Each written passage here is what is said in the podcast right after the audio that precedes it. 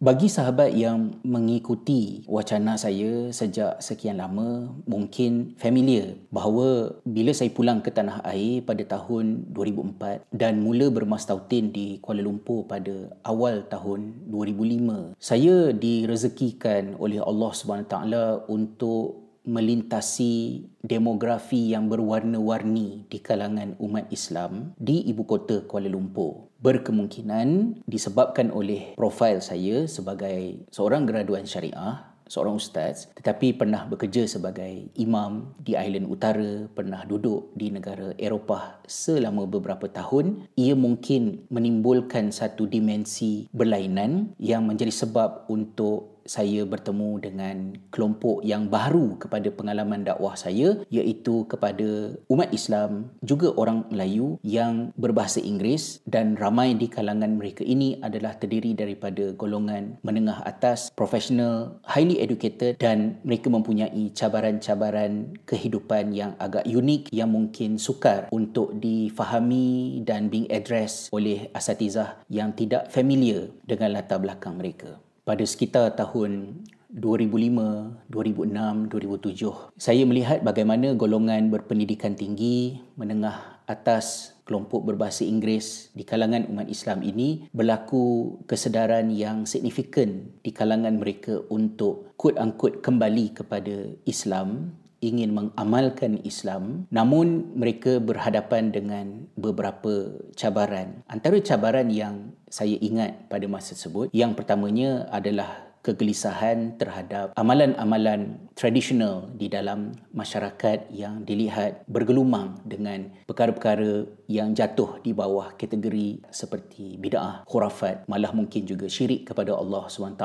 Mereka ini sudah terbiasa dengan orientasi evidence based dalam kehidupan profesional mereka, maka ianya juga mempengaruhi keberagamaan mereka bahawa beragama mesti berdalil. Justru secara semula jadinya kalau boleh saya istilahkan begitu aliran yang banyak mengemukakan dalil-dalil sebagai asas untuk memahami dan beramal dengan sesuatu daripada Islam lebih terkehadapan. Itulah yang menjadi latar belakang barangkali mengapa gerakan islah dakwah salafi ataupun mungkin juga istilah uh, wahabi yang disebutkan tadi itu kawasan bandar pada masa tersebut berbanding dengan di kampung-kampung yang mungkin masih lebih berbentuk tradisional exposure yang berlaku di antara individu-individu daripada latar belakang demografi yang saya sebutkan tadi dengan beberapa ceramah yang saya sampaikan membawa kepada berlakunya komunikasi antara saya dengan sebahagian mereka dan berlaku perbincangan tentang cabaran yang mereka hadapi terutamanya berkaitan dengan pendidikan anak-anak. Kerana itulah beberapa program telah diusahakan untuk saya engage dengan generasi anak-anak mereka. Melalui program berkenaan, saya dapat menyelami apa yang difikirkan oleh anak-anak ini tadi yang boleh kita katakan tipikal budak KL tapi parents adalah golongan yang uh, pergi kuliah agama, pengajian and they, they are professionals. Dan ekoran daripada itulah saya mula menulis beberapa artikel aku salafi anak aku bagaimana. Dan artikel yang kedua ialah aku salafi anak murid aku bagaimana. Artikel yang pertama itu membincangkan tentang jurang yang wujud di antara ibu bapa yang mengamalkan Islam menolak bid'ah khurafat berpegang kepada dalil dan engage dengan program-program keagamaan yang diusahakan oleh ilmuan daripada aliran salafi Islah ini tadi. Sedangkan anak-anak mereka pula berdepan dengan kesukaran untuk appreciate perubahan yang berlaku kepada ibu bapa mereka. Dan ibu bapa mengalami kesulitan untuk transfer untuk pindahkan penghayatan mereka kepada anak-anak. Jadi pada masa itulah saya banyak menimbulkan persoalan kepentingan hikmah dan cuba untuk memahami. Katalah misalnya lepas solat uh, zikir beramai-ramai, saya bukan mewacanakannya daripada sudut adakah itu uh, bida'ah ataupun tidak bida'ah, patut buat ke tak patut buat. Tetapi saya timbulkan persoalan-persoalan berkaitan dengan pendidikan. Kalau sekiranya tidak boleh berzikir beramai-ramai uh, selepas solat, bagi ibu bapa mungkin mereka sudah ada iltizam untuk mereka berzikir sendiri kerana mungkin itu yang dipegang sebagai menepati amalan sahabat di bawah bimbingan Nabi sallallahu alaihi wasallam. Tetapi bagaimana pula dengan anak-anak? Adakah mereka mempunyai kesedaran yang sama? Dan jika mereka tidak ada kesedaran itu apa yang mereka buat di dalam program-program ketika imam yang mengimamkan solat itu tidak berzikir secara beramai-ramai? Itu antara contoh kecil yang ada. Ini saya kaitkan dengan exposure yang saya terima ketika saya menjadi pengetua di Belfast Islamic School beberapa tahun sebelum itu apabila ramai di kalangan pelajar yang datang ke Sunday School di masjid kami adalah terdiri daripada mereka yang bapa mereka adalah Muslim manakala ibu mereka adalah beragama Kristian. Mereka berkahwin atas peruntukan berkahwin dengan wanita ahli kitab. Kemudian bila sampai di sekolah tidak mudah untuk kita para guru sewenang-wenangnya mengatakan bahawa Islam agama benar selain Islam adalah agama yang salah Islam masuk syurga selain pada Islam masuk neraka. Ketika mana anak-anak itu memproses dalam bentuk eh tapi kat rumah yang baik yang jaga makan minum yang sayang mereka adalah ibu mereka yang Kristian manakala bapa yang Muslim ni pula hampir. So konflik. Kemudian yang keduanya pula ialah macam mana kita nak mengajar kepada budak-budak di sekolah pada masa tersebut?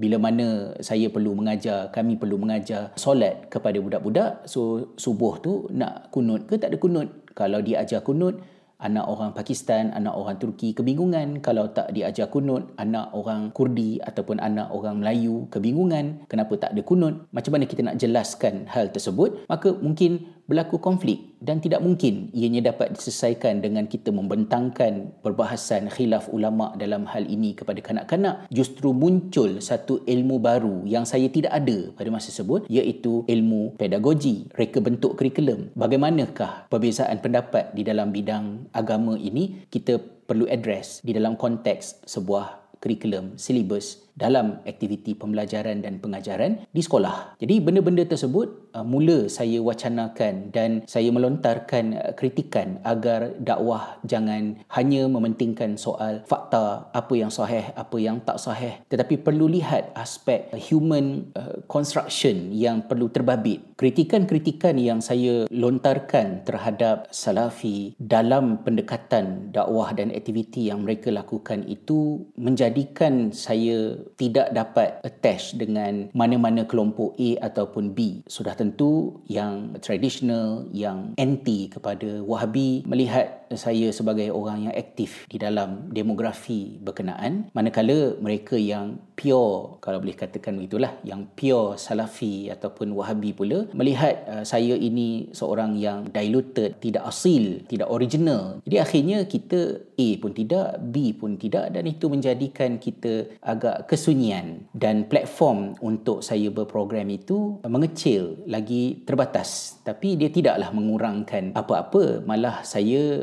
selesa sahaja dengan situasi yang ada itu kerana concern utama saya adalah pada memperbaiki cara kita beragama dan dengan keyakinan bahawa masalah dan penyelesaian kedua-duanya itu ada di dalam kesemua aliran yang sudah well established di dalam sejarah perjalanan survival umat Islam lebih seribu tahun ini. Apa yang menjadi permulaan kepada penyelidikan saya tentang hal ini ialah penyesalan yang timbul pada diri saya selepas saya membentangkan sebuah kertas kerja di Universiti Islam Antarabangsa Malaysia. Saya telah melontarkan kritikan terhadap perkembangan yang berlaku di Perlis. Saya ada rasa agak bimbang melihat kerja-kerja dakwah, kerja-kerja islah mula menumpang kuasa politik kerana ada beberapa perkara yang saya rasa macam saya tahu daripada sejarah yang tidak sehat dan boleh berulang sebagai satu tragedi. Antara isu yang saya ketengahkan di dalam kertas kerja tersebut adalah teladan yang harus kita belajar daripada gerakan Kader Zadeli yang cuba melakukan islah di dalam sejarah Daulah Osmaniyah khususnya pada abad ke-17 yang malangnya telah bertukar menjadi satu gelombang yang radikal di dalam keberagamaan, banyak kemalangan, kecederaan malah kematian yang berlaku. Gerakan Kader Zadeli mendakwa bahawa mereka meneruskan perjuangan Imam Birgivi. Saya memetiknya sedemikian rupa kerana fakta berkenaan saya baca daripada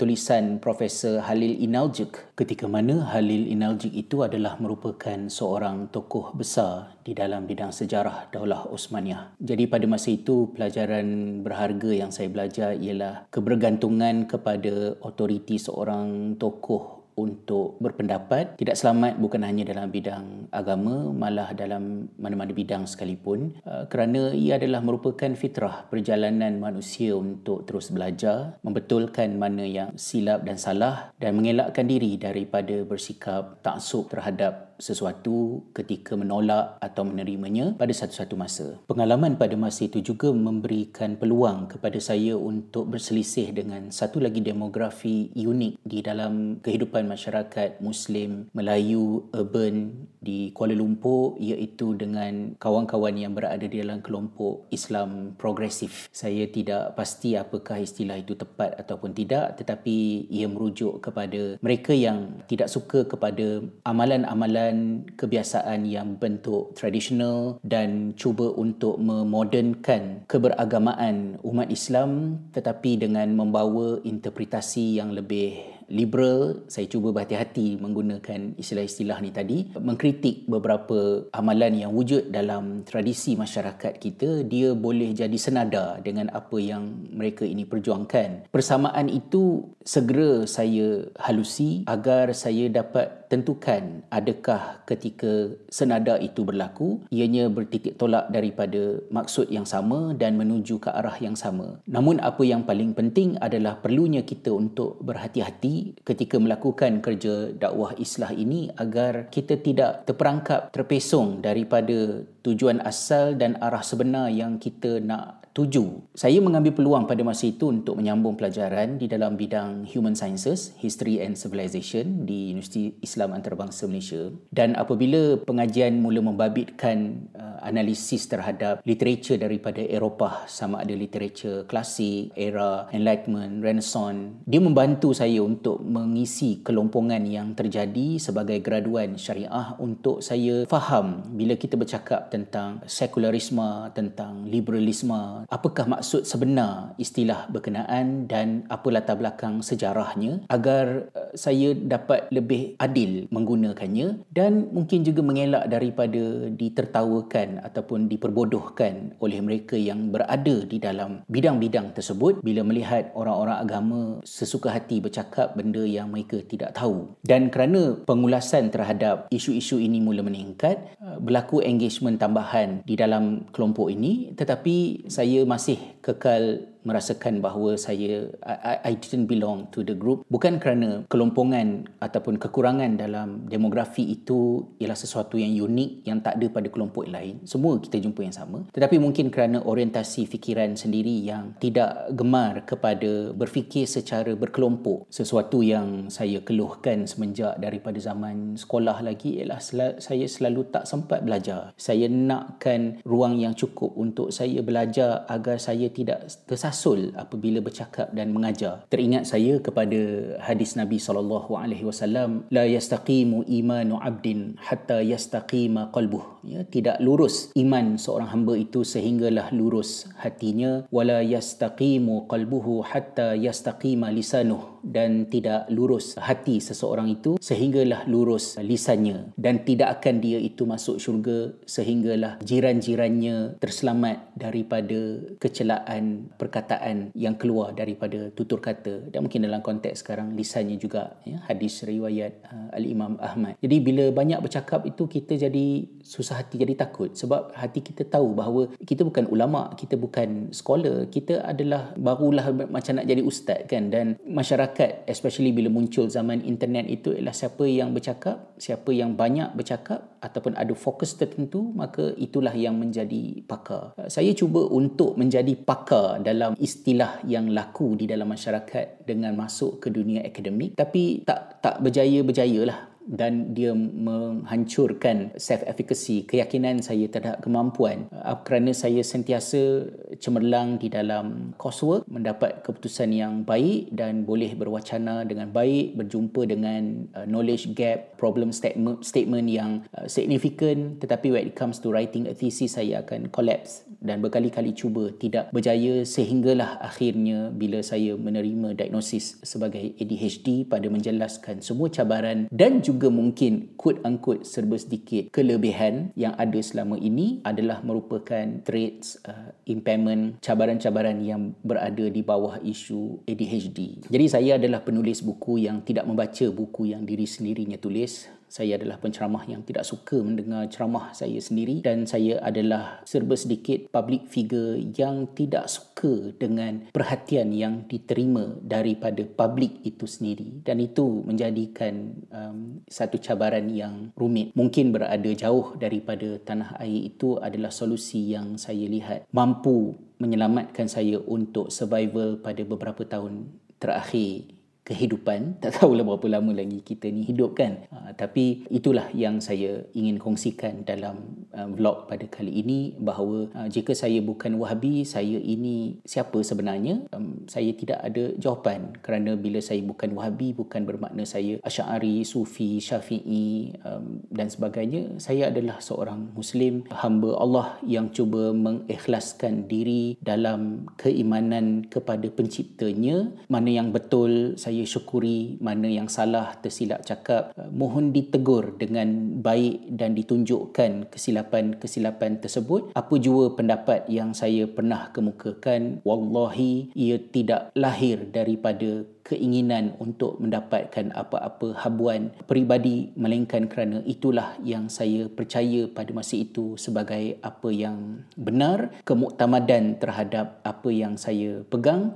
Mungkin melalui proses yang akan berterusan seperti ini hingga ke akhir hayat. Dan kalau ada orang kata ish kejap salafi kejap Asy'ari kejap macam ni kejap macam ni ni menunjukkan ini adalah orang yang jahil, orang yang tidak berilmu, tidak layak dianggap sebagai seorang scholar untuk dirujuk. I am more than happy to accept that kind of judgement uh, because I never had any intention to be one of your references. Saya hanya menuntut ilmu kerana ingin memperbaiki diri saya dan saya kongsikan serba sedikit dengan mereka yang ada di sekeliling saya agar kita sama-sama dapat redha Allah Subhanahu Wa Taala. Wallahu a'lam.